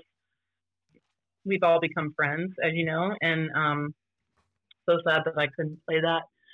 But um, I love playing there. My my new favorite place to play, though. I'm sorry to say it. I I the the dairymen invited us to. Um, Oh, yeah. uh, Listen, is it as picturesque as the pictures look? oh, Okay. way more picturesque. You know, like when you see a sunset and you try to take a picture of it and it doesn't look anything like what you just looked at. Yeah. so if you think the pictures were picturesque, you should be there. I because I, I, I, I can't. I have no words. that's I have amazing. no words because I'm from a small town. I'm from Vermont. It feels like Vermont and Ohio merged together. Like these Oh. boys are all farmers. I grew up. It's just like it's like being home there. Your phone doesn't work anywhere. Everybody's nice. Like we were Oh. playing. We're playing by a river with the you know the giant mountains and the it, it- unbelievable. Everybody's so lovely. Everybody's nice. Nobody's ranting and ho- horn honking, acting like crazy. And then there's like the fire, the firemen in the town were having a chili, you know, thing, so you could go there. And then they, and like Collin picked us up and drove us to this barn that one of the one of their baseball guys owns, Nick owns, and it's this venue. It's a music venue that is like he they had Eli Paperboy Reed play there, which he was just at the Grand Ole Opry. Like, Yeah. what? When we heard he was playing, I'm like, I don't care. I'm not driving home. I don't care if anybody else stays. But then, of course, J- um, Johnny and Jay stayed, but and the rest of the Grays went home and they regretted it. Um, I loved that. I, we pulled into one of the towns to eat a breakfast. It was pricing of 1955. Like nothing on the menu was more than seven dollars, and there were church bells playing. I, it's just you can't handle it. Anybody who hasn't been there needs to go. Sounds like you went through a time warp. It was I loved it. I'm, It was- I cannot wait to go back. my my wife has been uh, traveling through many vintage baseball places, but it doesn't get to a lot of variety very often. And I showed her pictures of just the field in that game, and she was like, "I would go watch vintage baseball there." Yeah. And I was like, "Okay, yeah. Well, that's one of the It things we beautiful. I mean, tell her to come to Rocky Point because I don't know if you've ever played I have it." baseball by the ocean No. with sailboats flying by, but that's what it's like when you play in our field. You, and that's where Babe Ruth hit, hit a home run into the ocean. So, you know, come play where Babe Ruth played, and you can come to Providence. We have a festival every year in August. that's my Johnny emailed me. That's my sales pitch to my wife. I'm oh like, my gosh. "Oh, would you like to just play baseball and then see the ocean?" You can't, and there's swimming. It's beaches there. So while you are there, and we have food trucks, and I had food trucks there, and there's a beach, and you can fish, and you literally you just park, and there, it's all available to you. I'm telling you, everybody that comes like now a few other baseball teams, um, uh, uh, uh, Brandywine. They're like now our team just thinks that they should always play baseball games by the ocean. like we all just go run in the ocean afterwards. I'm telling you, it is.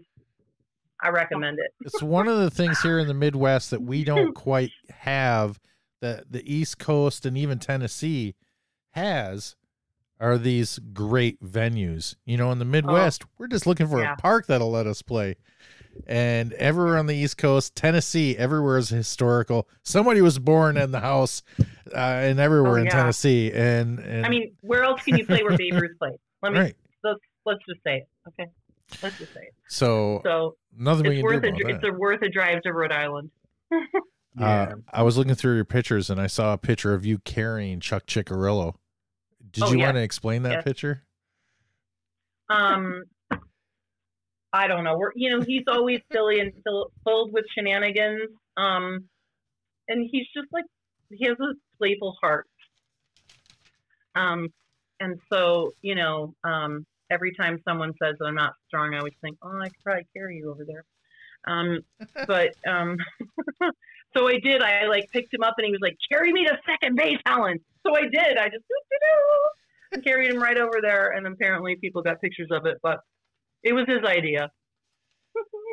All right. Uh, I don't know if so. Uh, Chuck was supposed to join us. Uh, he might be having too good of a time, though. I said that I will text you to remind you that you want to do this, and I did send him a text with the Zoom link about ten minutes ago, Hmm. and he is still not here. So we're going to proceed as if, because it's eight thirty-eight, uh, and he really wanted. This was all his idea. So he's going to be mad at himself when he realizes he For lost track of time in. Because Yeah, he's probably text just, him right now. he's probably just having fun. Uh, but what I'm gonna do is what I normally do, and you said you've listened to some episodes. We finish you off. Oh, you're gonna ask me all the questions. You're gonna ask me all the questions. yes, I'm gonna ask you the questions. I'm gonna ask you some of these questions. Uh, and uh, we'll see how this goes, and it'll give Chuck a couple more minutes to get his act together. I So- just texted him. All right, Helen, what is your favorite pie? Oh my god, I hate cake. So every pie, I don't just no cupcakes, no cake. Ugh, out. I would say pumpkin if if if I'm not making it. If if I'm making it, it's apple pie. Where did your new boyfriend take you on your first date? Oh, uh, to this um this brunch place in Worcester, Mass that I love. Um, it's called Birch Tree Bread. But I have to tell you, he how he won me over was, I think it was our third date or second. Do you know what he gave me? Uh, Carl Yastrzemski rookie card Oh, because he knew it was my favorite player. I swear to God, God. he did. He did. Oh. at the third date, come on, you got to wait for that. That's a that's an all timer. That's way too early. He really he played his hand too early on that. Bad etiquette. That- Mhm. that's like a one year anniversary gift. I'd say. Listen, and he said he was not a good gift giver, but after he gave me that card, like, what? He shot Are you himself in kidding the foot. Yeah, If he's how's it ever- starting with the How do you? yeah. Where do you go from Carl Yastrzemski's um, rookie card? Yeah, Wow. What am I sup- Ah, what am I supposed to do with this box of chocolates and flowers, you goofball? exactly. But I don't know too many women that would want a, a baseball card at all. But you did. takes all kinds. Takes all types. What is your favorite food to eat off of the grill? Oh, geez. Hmm. Corn. Have you ever been attacked by an animal? Yes. Tell us. hmm Um, the funniest one is a, a red squirrel when I was hiking uh, the long trail in Vermont. It goes from Massachusetts all the way to Canada. And I was hiking, and this red red squirrels are very territorial, and you can hear them in the woods. Like, they make this noise, and they flick their tails. They just want you out of there. And this one was just circling and circling, and it was. I'm just trying to hike. I'm not even trying to talk to it or walk by it.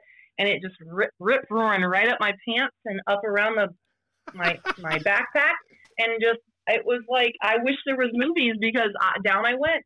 You know, I was like a walking picnic, and he knew it, and he wanted my food, and he was mad, and that, that's my squirrel attack story. chills up and down my spine. okay. Tiny red squirrel took me out. What is your favorite condiment? Oh my gosh, my favorite condiment, hot sauce, every type, all of them. Uh, who is the most famous person you've met? Oh my goodness. Well, um, I used to do makeup professionally for most of my career, and I've done a lot of famous people's makeup. Um, uh, I would say um, J. Geils from the J. Geils Band. Okay. Peter Wolf is his real name. hmm do the uh, do the trash pandas wear makeup on stage? No. Well, I do. Yeah, but the tra- you're not the trash pandas. You're Helen. no. No. They're I, I've seen some videos. They're just some unassuming looking dudes. Is that yes, exactly. they should wear some, you know, take off the shine. Sometimes, sometimes, well, you know, there's only one sparkled person. Okay, there can only be one.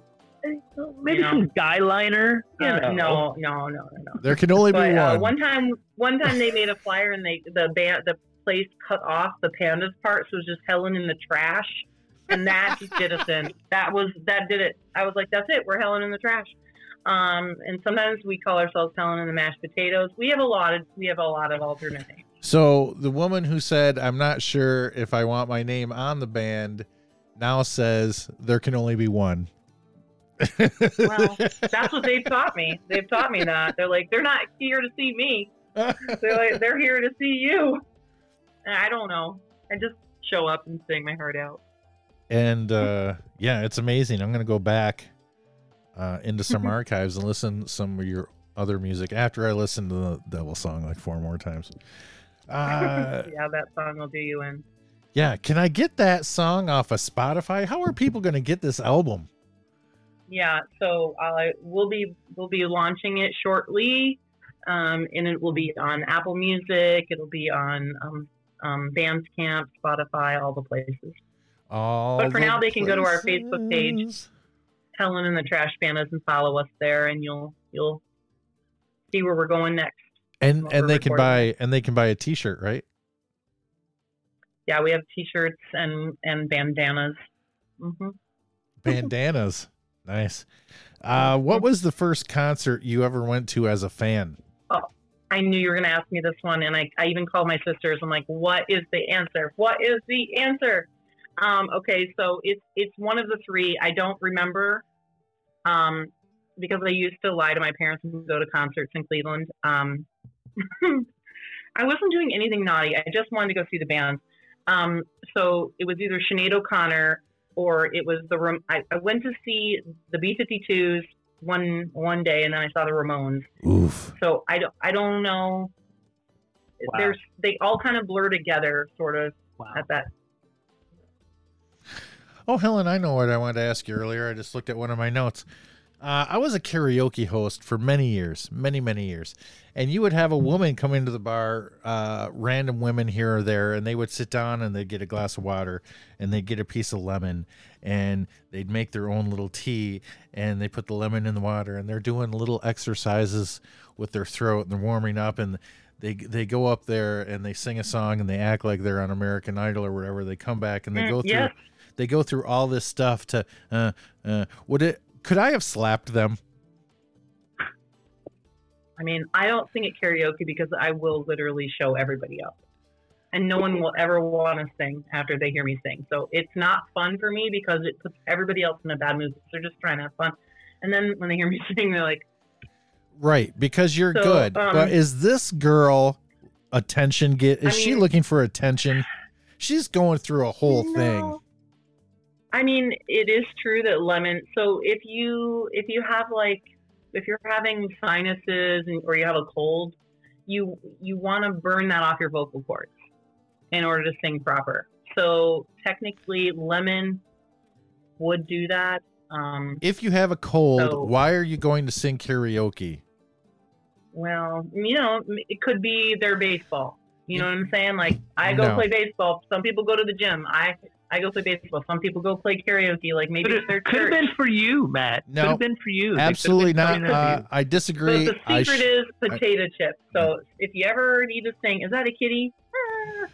I uh I'm I'm not at home where you'd see mine, but um the the secret to if you're having like vocal problems is actually eat potato chips because the oil from the potato chips is actually really good for your throat and it could save you. okay, you're all wrong. She should have got a Pro slap. tip of the night. No, she should have got. No, Uh, that's like saying that people who stretch before they play vintage baseball stupid. You know what I mean? She's just trying No. to stretch out her vocal cords. No, she was doing a whole thing. She's looking for no. All right. What was your first car, Helen? Oh, I was waiting for this one. I know the answer to this one. It was a 1976 Mercury Monarch, and it was so big that, and I'm 5'11", I could lay in the back seat and not touch either Oh, side. wow. It was a tank of a car. You got to look it up. It's hilarious. It was burgundy. That's exactly what I'm doing. yes, really look that up, would you? Uh, Helen, name something you're afraid of. I'm afraid of bridges. Uh, what? I'm scared to death of bridges. Like drawbridges or just like a bridge? All every type, all of every bridge. Like driving over them, seeing them. I, I wouldn't. No, I don't like them at all. I don't even like talking about them. Something happened to you or something? No, I just think they're all going to um, fall in. Fall or down. My my car is just going to veer off, and I'm going to die. I'm going to go flying over the edge. I can't. The thought of that just consumes me, and I can't breathe. Just now, I'm thinking about it makes me feel sick. On a scale on a scale of one to ten, how quick, with ten being the angriest, how quick are you to road rage? Oh, I, no. Mm-mm. no, I'm not one of those. I just go like this. If you're that, it's usually the other people that I think are just so funny when they're road raging. I'm like, seriously, dude, if this is the worst part of your life, like there are people dying in wars and starving and and you're worried about like what the cars do, just like let them go. Just like if they're just let them go ahead of you. Like they're just, you know, or I just smile, or I when people think that you're going to give them a bird, I give them a peace sign, or I smile. It makes Aw. some people really angry that you're not angry because Yes. people love angry people. They I give on together. people- I just don't want to spread that through the world. I'd I rather give- just smile and I give thumbs up or thumbs down, right? And whenever I give people thumbs down, which is like giving them the finger, except you're not swearing at them, you're like, you, you're really bad. They hate that. They hate that more I than mean, the finger. the only thing that I do, but I know that that's like a New England thing, is like we just want everybody to just go. So we're just like, just go, you know, like that's what I say. I, that's the only thing that I would say. It wouldn't be road rage, but I'm like, just go. Like we're letting you go. Everybody lets everybody go here, but they get mad if you don't. we're being nice. Go, you know. Riding in a car with Johnny Carlovale or going anywhere with him is like a wild ride in itself. Does he he swear more in public or in baseball games? I know he didn't swear in your podcast. I listened. Um, he is he's a wild card, and I love him. I love him for it. Has He's got all Johnny things like we go to batting cages in the winter. We go to we go to eat afterwards and grab beers together. I always have to sit on the left side of him. It doesn't matter who's there. He kicks them out. It's like routine. It's very routine oriented. He's very has Johnny ever invented a swear word? Is there a curse word that he's invented? I don't know, but He should get on that. Hey, I was gonna say one day when you're with Johnny at one of your gigs, you guys should just lay down a new opening for our podcast for free. oh, this is a good idea. I mean, we need something new for season four that's gonna happen. Yeah, we'll write one for you. Give us some give us some ideas and we'll put something together. Oh my god, that would be great. Oh, Chuck Chicarillo just messaged me and said he's not joining us because it's way too loud where he is. So sorry about that. I almost had a special treat. Facebook. Oh, is he um is he uh uh It's the Yeah, he's he's he's at his scheduling oh meeting. that yeah, that whole thing. it's a party. It's a whole Mhm. party. Uh last question. Yeah. What is your favorite soup? My favorite soup. Um That's a good question. I would is ramen. Is it a good question? Probably not a soup. Is it really a good question, Helen? Um, uh, Helen count. Uh, Raymond counts. macaroni and macaroni and bean soup. Um, but I like ramen. Ramen I don't know if counts. that Absolutely, it's brothy. ramen. You you can have it with or without the broth. I I used to have it without the broth, but you but there's broth, so that's a soup. Oh yeah. and if my mom were alive, I would say her broccoli cheese soup, but she's not here and I can't make it like her. So Can you ever make things like your mother ever made? Like, no, doesn't matter if you have the recipe. all right, Food is made with love. I don't know.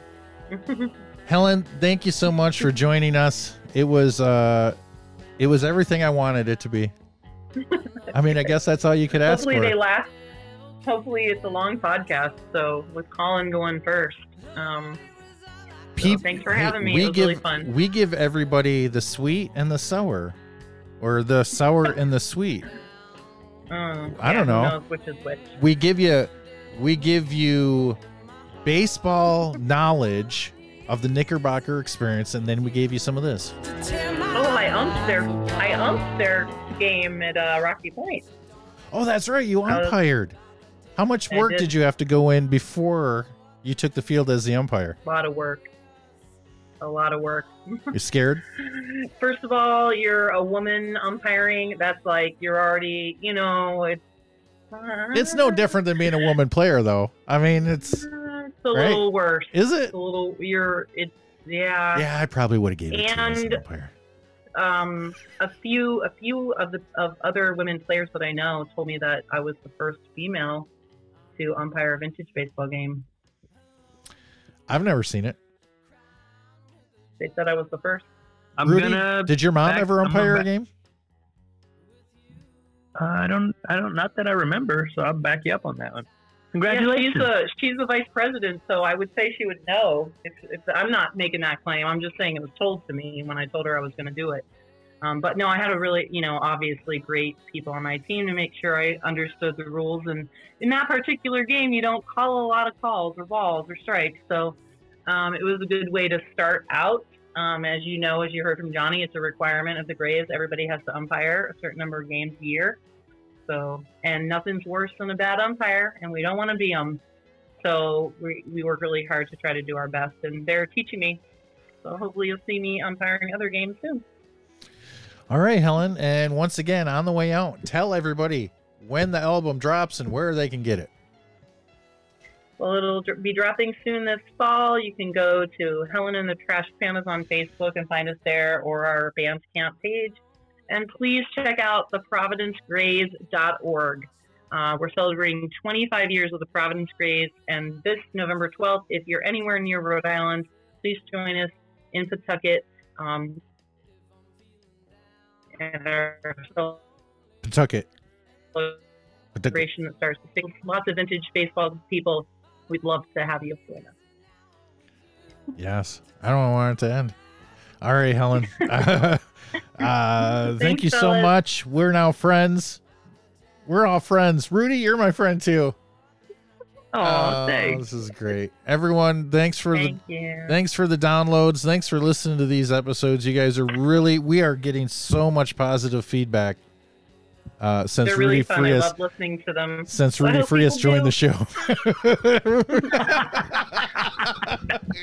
It's just like a great band, you know. You got to put you got to put in just like a great team, baseball team. You got to have the right fit, and then all of a sudden it just really grows from there. I, I know what I was doing when I did that. I get credit for that. Uh, all right. Thanks, Helen. Rudy, get us out of here. Thank you. Folks, for the barrel roller, I'm the Swamp Fox saying keep it station to station, and I'll see you out in the field.